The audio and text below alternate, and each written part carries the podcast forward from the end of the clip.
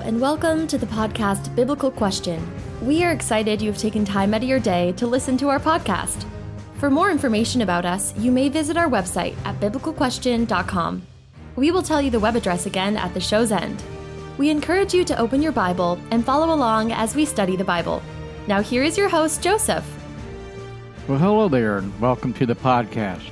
I am excited that you've taken time out of your day to download this podcast and to listen to us. I know you have many other options, and you have chosen us, and I'm truly blessed.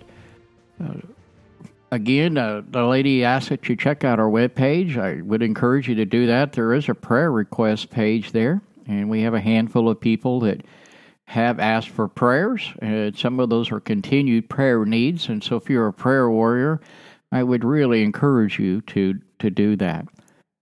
Today, we're going to try to answer some questions from listeners. And if you have a Bible, I would encourage you to always have one nearby and be ready to open it.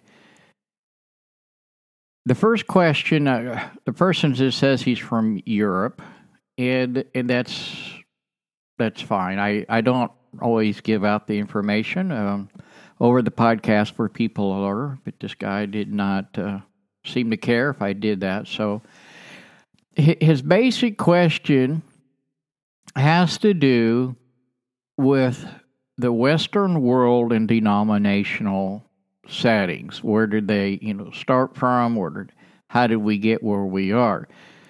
And that's a very interesting question. I I would say that most people, especially in the Western Hemisphere, really truly do not know church history. Now, all of these denominations that we have today have split off of uh, one denomination or uh, the other. And it all has to do with th- their desire to interpret the Bible to either stand by what they believe, what they want to believe, and it just really, each time we break off a denomination, uh, we get further and further from the truth. Now, somebody's going to email me and say that's just an opinion because my denomination is the only denomination that teaches truth. Well, Mormons teach that, Jehovah's Witnesses teach that, uh, many uh, restoration movement groups teach that, and uh, the list could go on and on. And nobody wants to go to a church that's only admitting to teaching partial truth.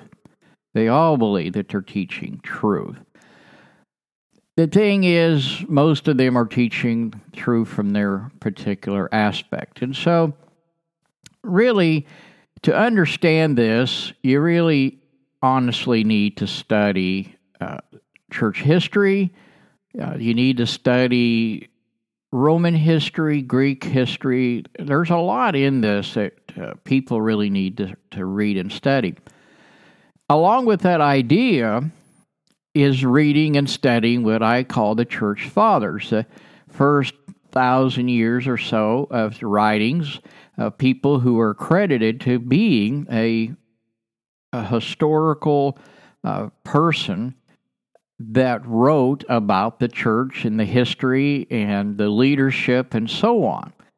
Now, a lot of even most pastors, preachers, elders, whoever, uh, bishops, whatever you want to call them in the Western world, don't necessarily all know that. They just know their little circle, their little group.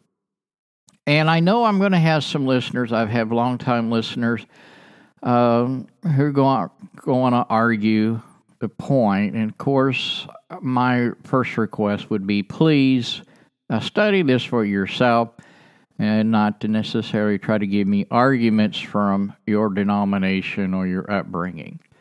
Now, obviously, I'm going to go in a direction here uh, that has something to do with my upbringing. Uh, for those who don't know, I was raised in the Catholic Church, and so I know a lot of the Catholic history. I really enjoy studying Roman history, uh, but most of all, church history. And obviously, the church has uh, at least 2,000 plus years of history. And I'm not sure that one person can completely study every little detail of church history, but we can get the overall picture of where the church started and where we are today.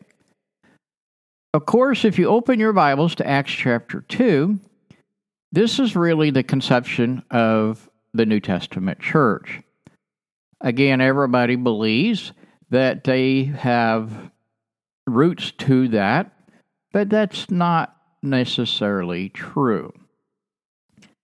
If somehow or another you and I were able to transport through time and we were able to go uh, back to Jerusalem, let's just say a week after Pentecost, and you would actually be able to approach Peter, uh, James, John, Mark, all of these folks, the 11 apostles especially, and say, What denomination are you? They would not have a clue what you're talking about. If they understood the question, they would they would not acknowledge anything. They would just simply say they were part of the church that Christ established and he's the head of. And and so this idea of denominationalism, any ism, um, if you study just the ISM word, is something that becomes between you and God. Somebody, some human being, some denomination has placed an object, uh, a tradition of man between you and God. And so again, the Eastern church and the Western church really uh, are a little bit different. It, in, in the world, in the United States, Western Hemisphere, most of us don't even know where all the denominations come from. So I'm going to back up quite a ways here, and I'm going to try to do my best to, to give you uh, some breadcrumb trails for you to pick up on if you so desire and study this out. And so follow along. Now, many groups do not try to preserve the original uh, apostles type teachings. Uh, they refer to them, but they're going to refer to John Calvin, Campbell, uh, Luther. They use these guys to get their points across. And backing up a little bit, as I've named a couple people already, where did they break off from? Well, let's get into that. And so many things are being taught are simply tradition of that particular faith or denomination. But the truth never changes. God never changes. One question would have to be how much is culturally injected into our worship service in Christianity today, especially in denominational world. We have obviously music it has changed dramatically in the course of my lifetime. And uh, I can recall, you know, classical music as a little boy. Uh, that was what my grandmother she really liked, and one grandparent liked what I would call uh, classic country. And today we have uh, so much other type of music, rock and roll, uh, jazz, rap, uh, and and so music changes, and the culture changes and they have an influence perhaps on each other. If I were to go back in time, what type of music would we be listening to? What kind of music, songs would we be singing in our worship service? You know, I recall as a pulpit minister, several places, if I would try to change the order of what they had done in the worship service in that particular congregation, the world would stop spinning, the moon would crash to the earth, and so on, because this is just the way we've always done it. We we could say and make the same application to what I'm going to refer to as the Eastern Orthodox Church. The West is very non existent, naive towards that. The Eastern Orthodox Church really can trace its roots way back, further even than the Catholic Church. And I'm going to get into that a little bit later. I know that's a shocking statement for some people they have really been virtually unchanged since prior to Constantine, is what they will claim. They do a lot of singing, and the reason I'm, I'm referring to this is lots and lots of singing, very much so. When I want add want to add more songs, uh, reading scripture in the worship service that we would have, I would be told no. We're not doing that. We only have time for three songs. We only have time for two prayers. We don't have time to read the Word of God publicly, even though I could show you that is a command in the New Testament. Okay, so the Eastern Orthodox, everything centers around the communion service, much like the Catholic Church does. Now, I'm not going to get into all this about communion with these two groups as far as uh, actually being the body and blood of Christ, or is that a symbol or whatever. The point I want to make is everything is around the death, burial, and resurrection of Jesus. Everything. In my experience, and throughout the denominational world where I have uh, either visited, preached, taught, whatever, communion service or the Lord's Supper simply is something of emotion. It's just something that we go through. It's one of the steps. It's checking the box. And with especially the Eastern Orthodox and, and of course the Catholic Church, because the Catholic Church will actually break away uh, from the Orthodox Church. And I hope to get into that here in a few minutes. But it is more than just symbolic. You know, I, I remember watching in a very large congregation in Texas that had 2,000 people in attendance, and they were doing the Lord's Supper. And it was just simply as fast as they could go through it so that they could go home or go watch the football game, uh, go out to eat, whatever. And shame on all of us for that. We should be able to go to worship. This is not a country club. This is not a place where we catch up on all the gossip. This is a, a, a coming together to worship God. It is a place uh, where we just don't giggle and laugh, have a good time. This should be uh, very, very much into the focus of where we are and why we are there. So essentially, there was really only one church, one Christian type church. I shouldn't even use the word type. We just simply had one Christian church up to approximately uh, 1054 uh, AD, of course. And then there becomes a split between the Eastern Church and the Western Church. And then several hundred years later, we have another split between the Catholic Church and the Reformers. And some people would refer to this as a schism. Now, diversity was obviously there, and there was five central locations uh, in the early church.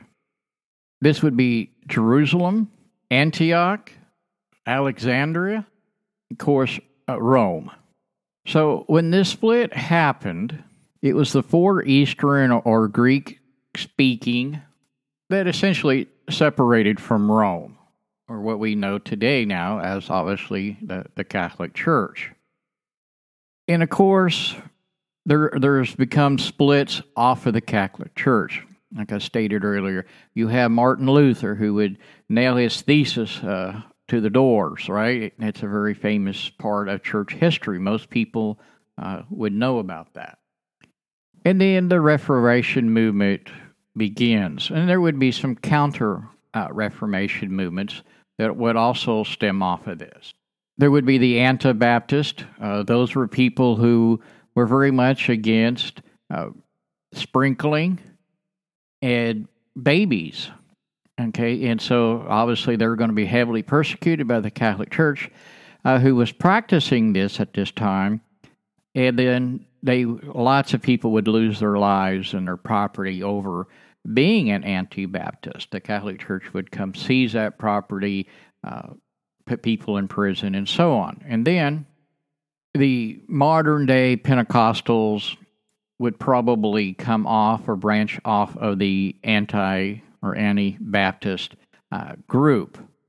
And it's in this time frame you have a lot of politics really being played. Everybody's trying to establish what they believed and what they thought was right, trying to move away from the Catholic Church.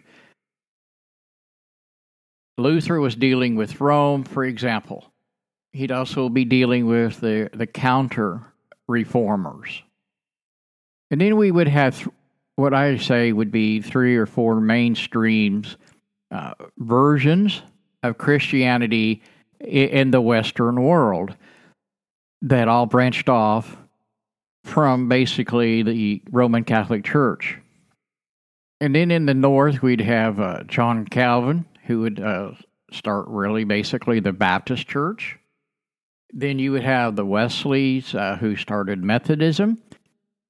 And the Wesley brothers basically would be a split off of the Church of England. So, in the end, all of this obviously would trickle into the United States. So, basically, in the West, we have Catholics, Roman Catholic. Protestants break off. They are called uh, evangelicals, Pentecostals, and that would probably the main, and this would be the main Western three that I can come up with here. Uh, Christianity in in the United States in the Western Hemisphere type thing. Now, a little bit of a turn here, if you would follow me, please. In the 21st century, more Christians have been martyred for their Christianity beliefs than in the time of Rome. And that's can easily be searched out on, on any internet uh, search engine. And so when we talk about martyr uh, martyrs, the vast majority of these are Orthodox, Eastern Orthodox people. Now, most articles are not going to go in great detail to tell you this, but they're not going to name them as Orthodox. They're going to talk about Stalin, uh, who would literally destroy countless cathedrals. He would kill, uh, imprison the Eastern Orthodox uh, believers, their their priests, their leadership, to usher in communism. And so we don't hear that part in the Western world. We just say, okay, we have X amount of people who died for their Christian beliefs in the 21st century. And that number, again, is, is vastly higher than even in the first century. And I'm not trying to take away anything from uh, the first century folks who, who were martyred for their belief in Christ because they, they these folks deserve uh, to be accredited.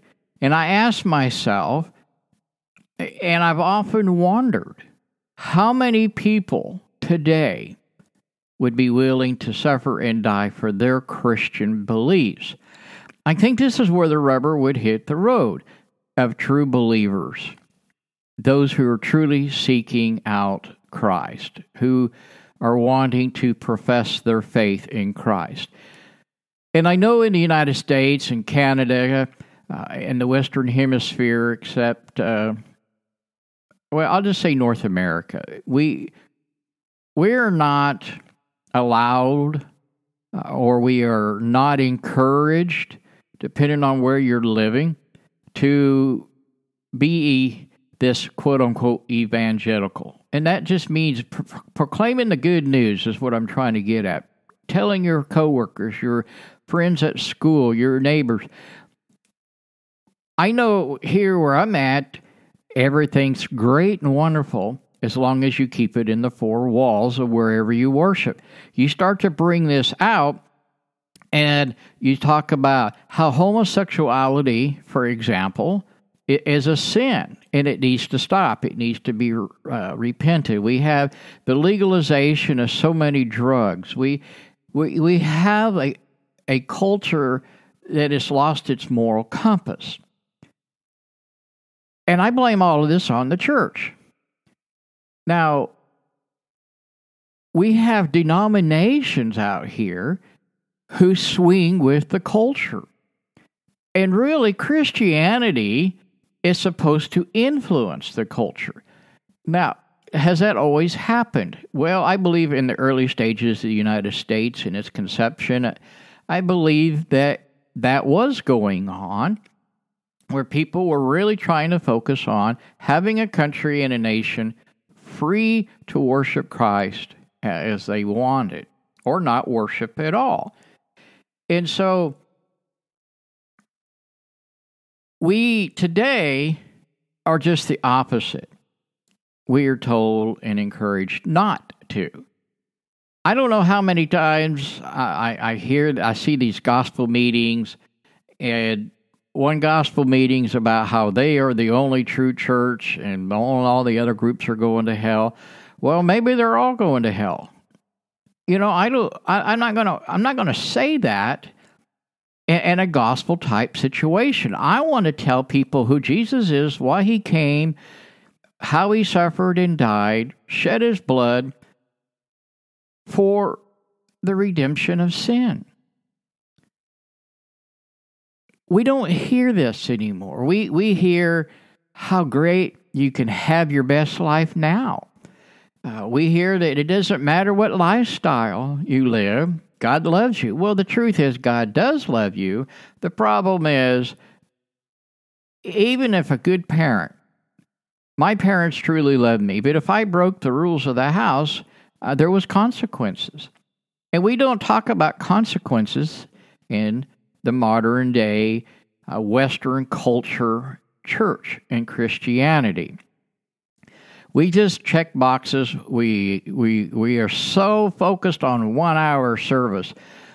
Okay, so I've been a missionary in foreign countries, and there are some of these countries. If all we had was a twenty minute sermon, and we had four songs, two prayers, and we rushed through the communion service as fast as we could so we could be out of the building, uh, they would never come back.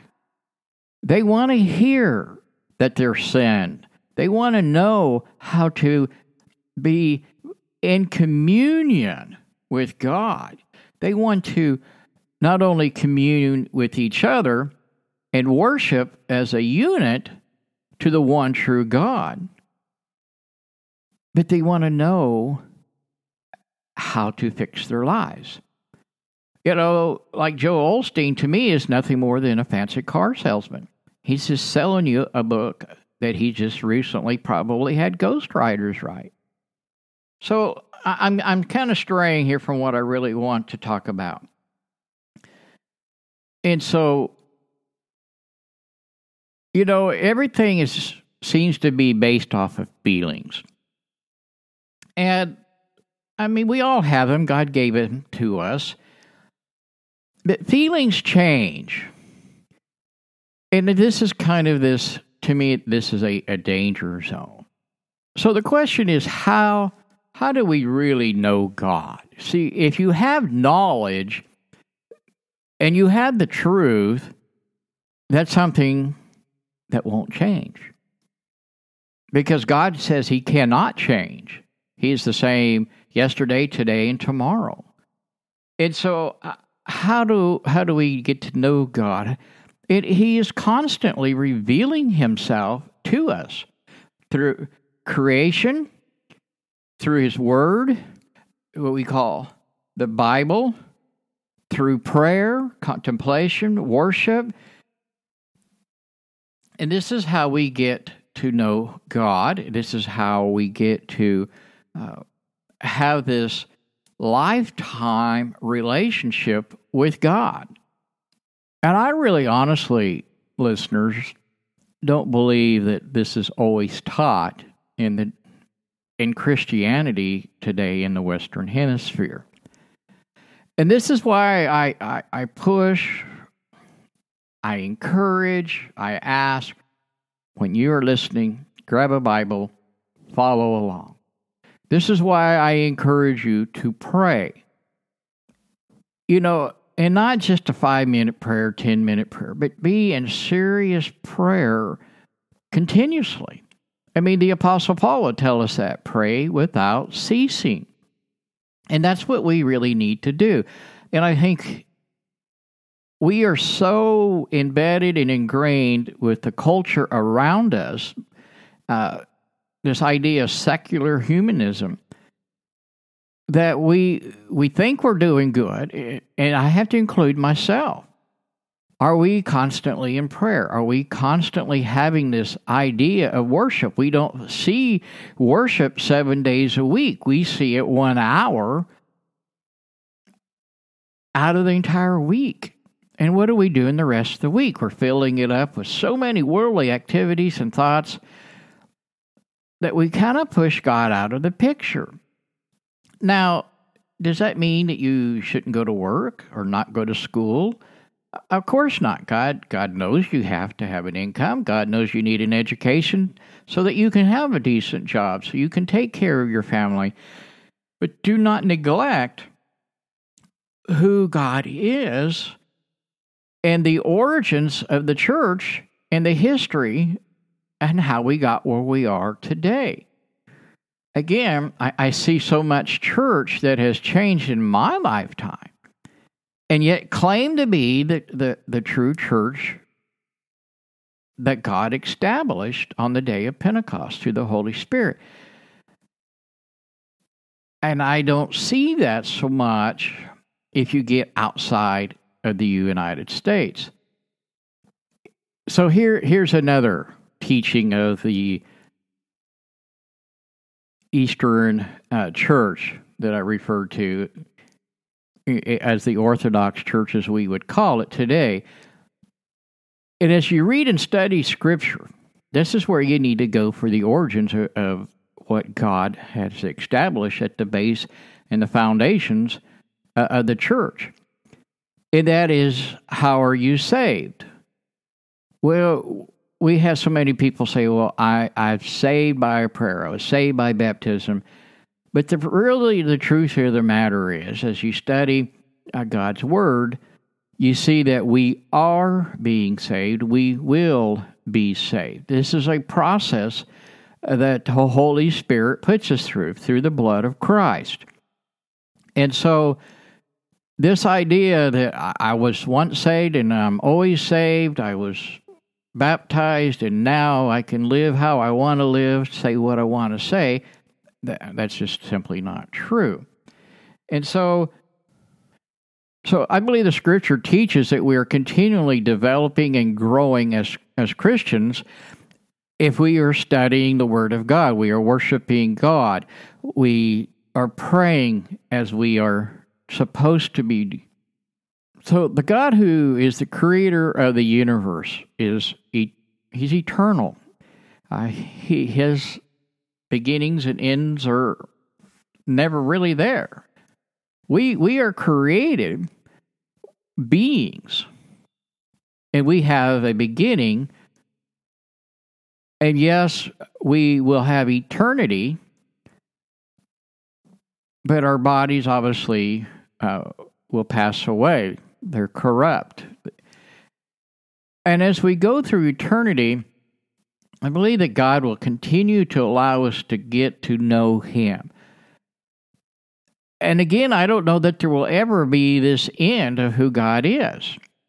God is much bigger, much deeper uh, than then we realize we try to put Him in this comfortable box.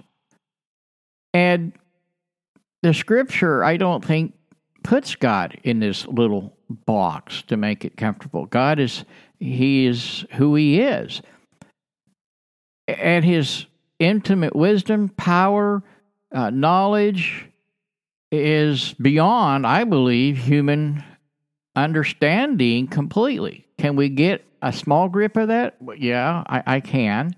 Sometimes, sometimes I think it's easier to say what God is not than what God is, and and I think that's true on so many subjects throughout the Scripture. It's easier to say, well, it is not this, and I think that tells us the depth of God. And we don't hear this uh, on a regular basis, if at all. So many groups and congregations that I, again, that I have been through here in the Western Hemisphere usually are feel good messages. And should we feel good about our salvation? Well, of course. But there's much more than this. Again, it's more than a feeling. I think if you really study the Epistle of Jude, and my listeners who are listening on a regular basis know that I use Jude as an example for a lot. And that's that one little letter right before the book of Revelation. And it, somehow it always kind of gets skipped over. And you can see that Jude is trying to get this idea across. This is more than just a feeling. And this is where the Western church is at. It's just a feeling. There is something about true worship as God has initially established it on the day of Pentecost through the apostles that I think is is very it's very humbling. It's there's words about it I don't know if that I can describe. And so, you know, again, I've been in Catholic churches in other countries, just looking uh, around, and it, it's amazing how even the local culture, especially in the Western Hemisphere, or the Western world, I should say, has influenced it. Uh, very few people know, for example, the Catholic Church used to immerse, did not sprinkle babies. And if you would go into some of these old, you go to Europe to see the beautiful countryside, perhaps you ought to go in some of these old churches and you will see actual baptistries where people were baptized, they were immersed. And the history behind this is uh, where we get the anti Baptist. They're coming out of plagues. Uh, parents, uh, and I understand this, we're worried that their, their child may not go to heaven. Uh, they're worried about that. And so they go and they, they know baptism is part of uh, the Christian walk. But how are you going to dunk an infant into uh, water with a high fever? You're going to kill that child. So they come up with this idea of sprinkling, and that's where that's really started. And so instead of the Eastern Church that that the Catholic Church breaks away from, even to this day, immerse in their baptism. And so, and they wait until, and no, they do not immerse infants. There's this process, even, you know, growing up Catholic, uh, where you were required to study uh, Catholicism. And so, uh, we have that in the denominational world where they want to teach you the doctrines of that particular dom- denomination. So, again, I, the original question, going back to it, was about all these different denominations. How did we get here? Type thing. And, what does the word denomination mean? It, well, essentially means divided. I mean, we have what we call denominations in, in currency. They all have different values, uh, but it's still currency. What denomination are you carrying? Is it a five, ten, thousand peso, whatever? And so we have this division that God has never, ever put his blessing on.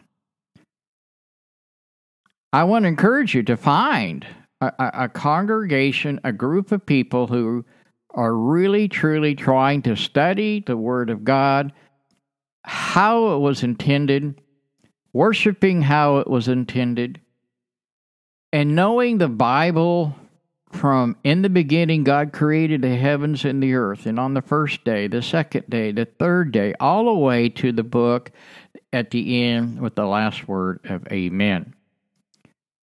This is the only way you're going to have any success in knowing who God is, how He's revealed Himself through His Word, through prayer, personal studies, worshiping and singing uh, throughout uh, your work week. Uh, you know, this is something I do is I'm I'm at work running a machine. I'm I'm singing. I'm praying. I'm doing those things as this machine's running. And I'll be honest about it, it actually makes the day go by much easier, much smoother. Uh, doesn't mean that life is without complications, hard times, uh, disappointments, and so on. That's just the world that we live in. Life on earth is hard, it's very difficult. And so I really would not want to face tomorrow without knowing that God would be there and He will be there. He's already there. And as I get there, He's going to be there to guide me. He's going to be there to, to help me through life on earth. He's going to be there for all eternity for me to explore Him, to know Him, and understand Him. And of course, if we can't worship more than an, an hour, four songs, uh, a 20 minute sermon, I really struggle how we're going to worship and study God for eternity. How are we going to get back to the garden that God had originally created for Adam and Eve to be in?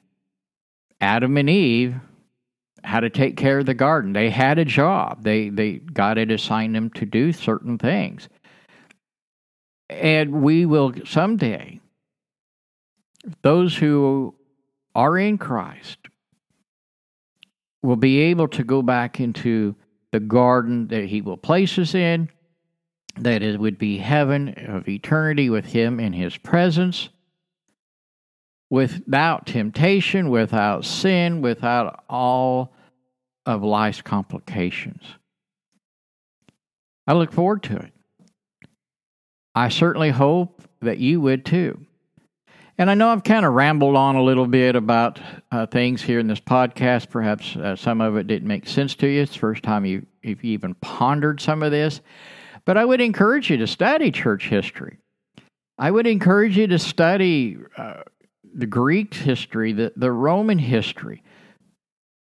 And so when you read the Bible, a Jewish history too, uh, excuse me. I mean, and so as you read the entire Bible, you have a better idea of why people thought and clicked the way they, they did.